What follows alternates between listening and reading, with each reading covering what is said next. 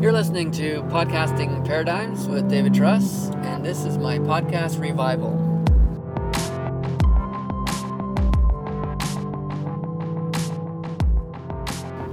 I had a look just now and realized that my last podcast was in October of 2013. And so for over three and a half years, I haven't uh, put a podcast out. That said, in the last couple years, I've made a number of recordings that I intend to to use for podcasts, and I'm going to start sharing those in the coming weeks. I wanted to do this sort of podcast revival uh, introduction before I got started, and there are a few stories I want to share. The first one involves uh, my medical health, which had a very scary turn just over two years ago when literally overnight I woke up with chronic fatigue. And it's really hard to explain that experience to someone who hasn't gone through it. I suffer a fair bit with uh, back pain. Uh, things have been pretty good recently, but I've had some pretty extreme cases, including about 10 months, uh, almost 20 years ago, where I, I literally woke up in pain every day. If I had a day with extreme discomfort and no pain, that was a, a good day. And so when someone has a back spasm or tells me that they suffer from uh, an injury to their back, I, I, I can't, I don't just sympathize, I actually empathize with them. Well, having gone through this experience of chronic fatigue, I, I really understand what it's like for someone who uh, undergoes such an experience because it is an absolutely mentally as well as physically taxing experience.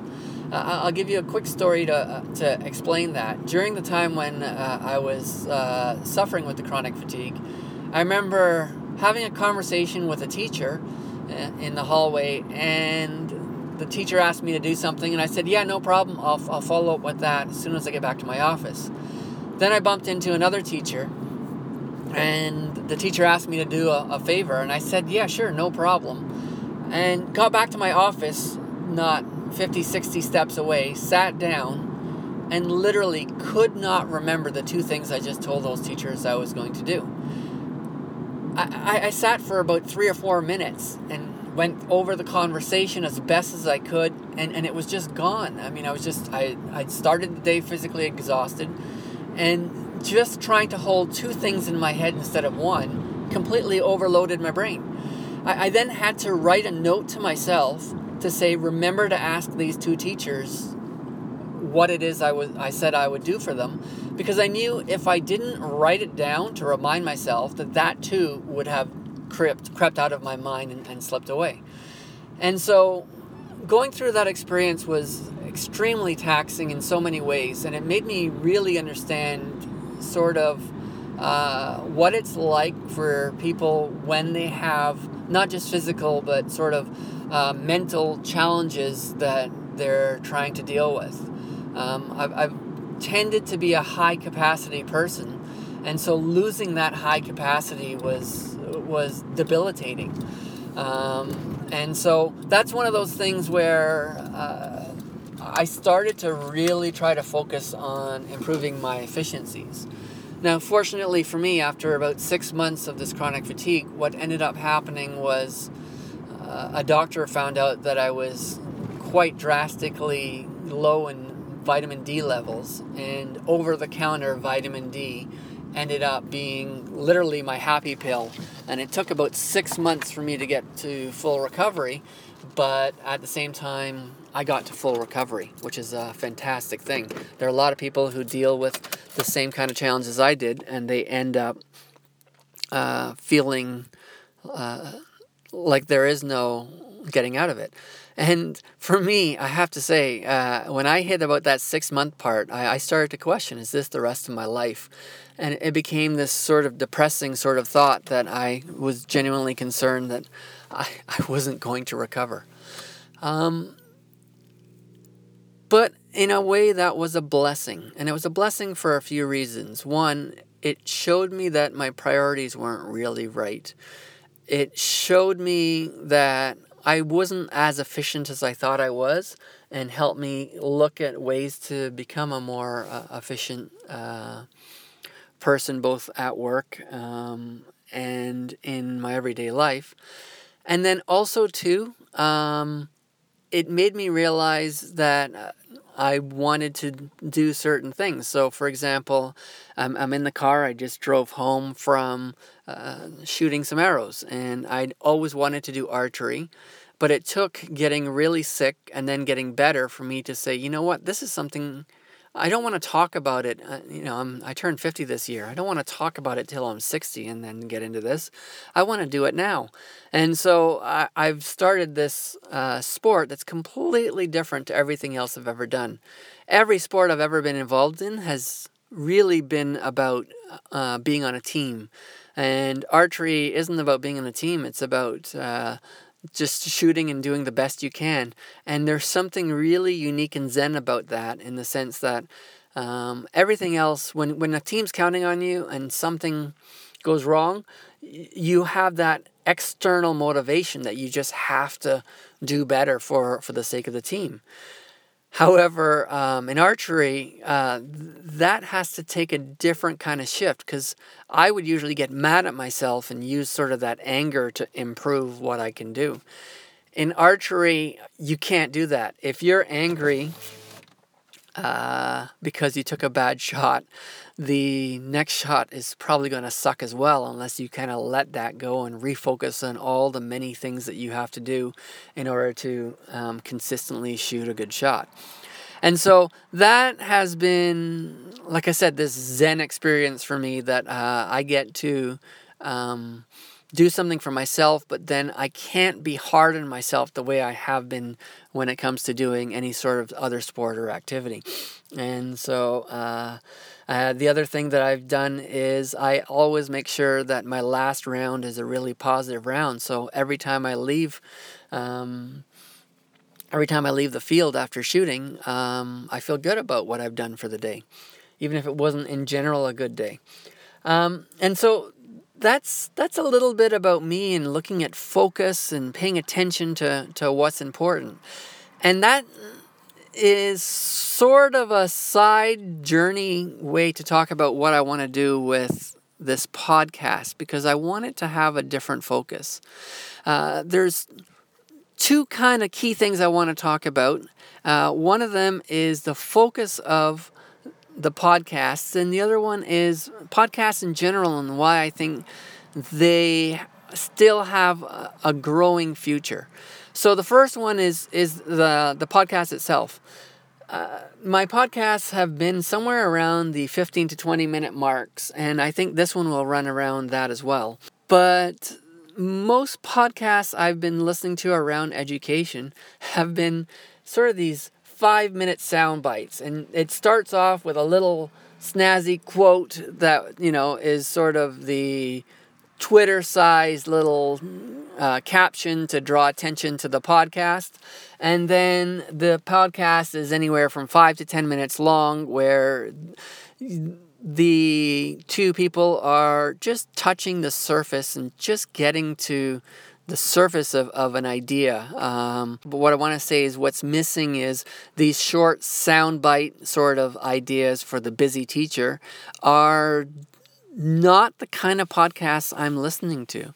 So the podcasts I do listen to, I end up being oftentimes over an hour, and some of them go extended up to almost two hours. And what's interesting about that is I have a really short commute. I'm at work in five to seven minutes. And so when I listen to a podcast that's an hour long, it can sometimes take me a full week to listen to. And yet I go back to it. I listen to it on the way to work, on the way uh, back from work. I'm heading to my archery, which is only a 15 minute drive. I listen on the way there and back as well. And I will go back and go back to two people having an interview because I find that conversation compelling. And the fact that they go to such depth makes me want to listen more so than to that five, seven, or even 15 minute podcast that most people are trying to deliver to because people are so busy. So, to give you a few examples of the kind of podcast where I'd listen for extended times, uh, Joe Rogan is a podcaster. There are a lot of times he'll podcast talk just shooting the breeze with his comedian friends or talking to UFC fighters. And I'm actually a UFC fan, but I don't listen to those. But he has guests like Dr. Rhonda Patrick, who does tons of research about uh, health and fitness and, and the fitness of the brain that are just absolutely compelling and super interested to listen to. Uh, Tim Ferriss uh, tries to deconstruct what uh, uh, excellent people do. And uh, if you have ever heard his first interview with Derek Sivers, it's just brilliant. And the insight that Derek is able to give and, and the kind of questions that uh, Tim Ferriss asked him really sort of uh, make you want to listen. And, you know, that was the kind of podcast where I found time in my day to continue and listen because it wasn't good enough to just get the sound bites uh, a little bit of a time and actually went back about uh, two months later and listened to the whole podcast again when I had an opportunity. And then another example is this neuroscientist, Sam Harris. He will talk a lot about politics and, and, the, and things happening in the world. And he's an atheist and, and talks a lot about uh, religions and so on. Um, and I don't always listen to, to those podcasts, but when he gets someone like Richard Dawkins on and he's talking about consciousness, it's mind blowing stuff. And I mean, I have to stop the podcast sometimes and look words up, but It is truly challenging my idea of what is consciousness and uh, do we even have um, uh, free thought? Uh, those kind of questions that just make the podcast so compelling and so thoughtful that there's no way that a, a five or seven minute podcast is going to cover that. So, in the coming uh, summer, you're going to hear a lot of podcasts coming from me that are about um, anywhere from 20 minutes to an, an hour long, if not longer. And I'm going to try to talk to some amazing educators, and I, I have some already lined up. Uh, from almost two years ago, uh, I had a conversation with Mark Carbone and Donna Fry, and just an amazing conversation about some of the ma- some of the things that they're doing in Ontario, and that's that's over 20 minutes and then uh, there's some closer to 40 minutes with um, Shelly Therese and Barbara Bray and Kathleen McClaskey. That uh, two of those um, I did in ISTE over a year ago, and one of them I did um, this uh, last year in Philadelphia, EduCon, which is an amazing conference. Uh, that one I did with Barbara Bray. And so I have these podcasts already waiting that uh, I haven't really been as dormant as would would suggest. And I could tell that uh, uh, I was trying to in those later podcasts trying to ask some really set questions and trying to dig deeper and, and, and prep them with some of the questions in advance. And it was a neat experiment. Um, I would love to interview them again without those parameters and kind of dig a little deeper. But I definitely have seen myself get better at podcasting with uh, the most recent one that I recorded, or recent two, one with uh, uh, Remy Clear and the other one with Grant Friend. Um, so you're going to see that my ability to ask good questions and kind of go deep on the topics uh, improved with uh, those two conversations. So that's sort of the where I'm going and why you're going to see much longer podcasts from me. And hopefully, those are things that uh, when you hear the guests that I have, you're going to be compelled to listen along. The second part is I'm not going to remember the name of the podcast, but I was listening to a podcast recommended by a parent at my school, and they were talking about uh, the challenges of, of some uh, students learning to read. And I thought in the conversation, they were talking about the idea that we think in this day and age that reading and writing uh, are, are just natural processes that we do. And in fact, they're not. Uh, if you think about reading words, we write down letters, which are symbols that we put together to create meaning for words. And then we usually, when we're writing, structure them in a way that is completely different than when we have a conversation. And that's that's a pretty interesting thing to think about. I mean, if you go back to even just the 1800s, uh, mostly it was sort of the elites that were able to read. If you go back a couple hundred years before that, it was usually the royalty or monks that could read, and that was about it. And so, um, in the span of human history, reading and writing is relatively new when it comes to the masses. However, storytelling and listening to people sit around a campfire and have a conversation is something that has been going on for millennia. And so that's why I think I have thoroughly enjoyed listening to these extended long conversations.